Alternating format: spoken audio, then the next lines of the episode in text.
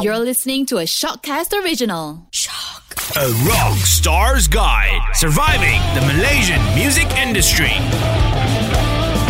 Welcome back to episode number nine, the second last episode of the first season of the Rockstar's Guide to Surviving the Malaysian Music Industry. With me, Darren. And, uh, you know, I also play in a band called An Honest Mistake, and we've been in the scene for a long time now. And with all the knowledge and experiences that we've gained over the years, you know, and we just want to share all the tips and tricks and practices that we're still applying. This is episode number nine, where we talk about how or when can I go international? How do I go about it? Where do I tour? Do I start touring locally first? Do I need to pay for my air tickets? All of these things, we are going to uncover them in this episode and we will find out from Nadim from Scash Entertainment. He is here in one more episode with us, you know, and this is definitely his expertise. You know, he's toured with a lot of international bands. He's also a concert promoter. He's going to tell us a little bit more, you know, how you as an artist can go from local to international. So good to have you on the show. Always, Um, always good to be here. when do you know you are ready to go international? Is when you've got episodes 1 to 8 sorted. you've got everything down, you know, you've got the basics, you know, getting your performance right, your profiles, your rider, your social media is sorted, your music distribution is sorted, everything, you know, is on point. That is when I feel that any artist is kind of ready to go international, 100%. right? 100%. And um, so obviously, you know, you need to be tight as a band, and you would have got everything else sorted. You would have played certain amount of festivals locally already.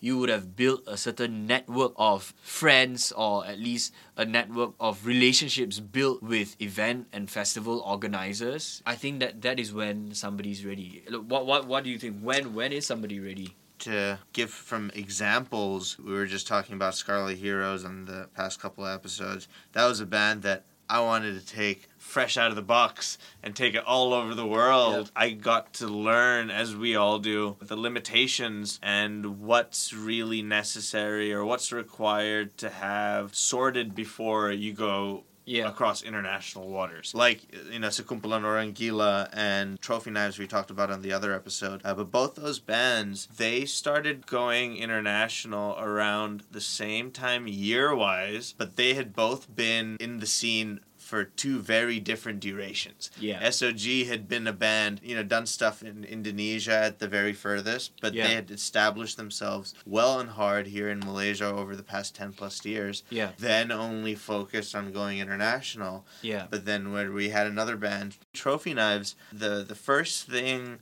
that you know when when I when I sat down together with Vinesh and we tried seeing how we could get involved with the band in general, I, I remember telling him, don't even bother going international if you don't have something to offer. If you if you have a good set of music videos that are watchable, music that's listenable, wherever you go, you can start building something Mm. these journeys that you're having to invest in because you're able to take products there and create a foundation that you can later go and build on. But then you can ask either one of those bands, SOG, that's shared the stage with bands like Slayer and As I Lay Dying, uh, all around the region outside of Malaysia, but also take into account like Trophy Knives, two bands on two very different levels of their careers. Uh, none of them got a single cent to leave the country. And it's it's one of those cases where unless you create a value for yourself, Mm. it's very hard to go overseas and make it worthwhile for any organizer to have you around. Yeah. Because like just bringing artists here into Malaysia, if I wanted to bring a really cool Singaporean act, there's a lot of like permit fees and Yeah. and even with a Singaporean act. You Yeah, know, like just because exactly. they're Asian doesn't mean that they get a break Yeah. from an, an artist visa. Mm. They still have to go through the same protocols Mhm. and the same, uh, you know, measures that Beyonce Yeah. uh, would have to go through. Yeah. And in reality, it would be cheaper for Beyonce because she's one person, but it's it's just expensive once it starts going international. Be ready to invest, and there's there's a lot of ways that you can get funding. You know, do your research. Go find Darren. Find out how he did it with that an honest mistake. There's very few bands that do it. And Yeah. I think a lot of lessons could be learned just by connecting with them. Yeah. Going international, we didn't start going out until like 2010. So that was like us- the second year in our career. So that was 2010 when we first went to Singapore, and then subsequently we ended up in Indonesia and the Philippines and all that. But it was only through relationships that we had built by going to all these festivals, and a lot of which I had met in Singapore. And that was how, you know, the network was built and later on I was able to to connect myself to all these other countries. When you're talking about like tickets and funding and all that kind of stuff, it didn't start off at five star hotels. you know? sure. Yeah, it, it didn't. And and um I don't think it still has. Every now Uh, and then. Every now and then, Every yeah. and then. We had to fork out our own money, you know, we had to fork out our own money to go to Singapore, all these different countries. And then later on, as we went more and more, you know, then we started getting invited where tickets and accommodation and transportation, For where sure. all these things were taken care of. You created value for Yeah, yourselves in a way that promoters and concert organizers overseas could monetize from that value Yeah. and offer you guys a deal that was a lot more comfortable than the one Yeah. prior. yeah. So the thing is, like, it all sounds nice and good to a lot of people, but in the beginning of touring, it is a little bit difficult, you know. So now you're you're a band that's ready, you've got everything down, but to be able to go out, you know, you need to have the connections as well, and you need to fork out your own money, and you know, probably stay in a backpackers lounge, you know, that kind of thing, and then build the network while you are there. And one of the things that we do all the time is uh, we'll book a main show, you know, like for, for example, we're there for like a week, you know, and the festival date that we we've been booked for is like on a Sunday. We have more days ahead, you know, so what else can we do? So what we usually do, we would speak to local friends and local organizers and I randomly message venues and then got in touch with them and then we ended up playing the show. So although we were there in Bangkok for a main festival where there were two dates, they also allowed us to play other shows. We did Yeah. six shows in four days. That's ridiculous. So two days, two of which we did two gigs each. And um, you know, but that was us trying to maximize, you know, the whole trip. You know, we we were already That's the there. hustle, bro. That's the hustle, right? I, I call it pulling a Vinesh. it's true, and then you know, there's a reason that you guys are now getting invited back is because you guys made the effort. You guys, uh, you know, paid your dues yeah. in a, in a lot of ways where a lot of people think that you know first time around it's just uh, you know glamour and glory. No, it's never. No, it's, It's budget never airlines budget and airlines. overweight fees Yep. and dorms and worried about losing your stuff Yep, and yep. sketchy scenarios and situations in foreign true. countries. Yeah. But like I think we mentioned on uh, on one of the other episodes, is there's a lot of opportunities on the domestic market Yeah. uh, where they don't really question too much of how much of a following you have yeah. as long as you're a band and you're solid so it's about putting yourself in front of these opportunities in different countries as Yeah. well Yeah. so you, you go and you do the international show where you you know fork it out of your pocket hoping that there might be a festival Yeah. that'll call you back Yeah. in a way where you know they have a little bit of funding to blow Mm, on yeah. you this time Yeah. you know Yeah. and you get on their radar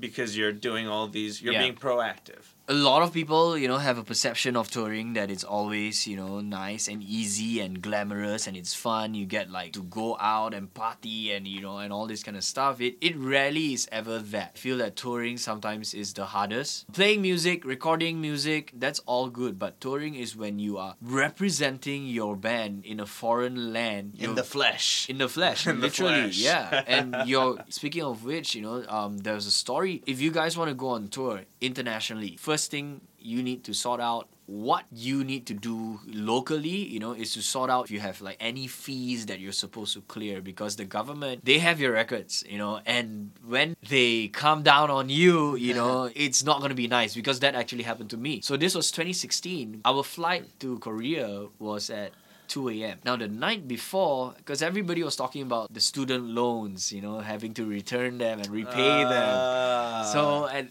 So the night before, That two nights, you in the so- exactly. So two nights before that, what had happened was I had gone to the website, and the website was down. So the next morning, when I woke up, I was like, okay, you know, let's just go, and hopefully nothing happens. Now, the worst would happen when you hope that nothing would, right? So I got to the gate. There were eight of us. Seven of them went through. My passport just couldn't register. So I went to to the um, officer and then asked him, you know, um, is there something wrong with the machine? He said, oh no, did you pay for your student loan? I'm like, oh yes, of course I did.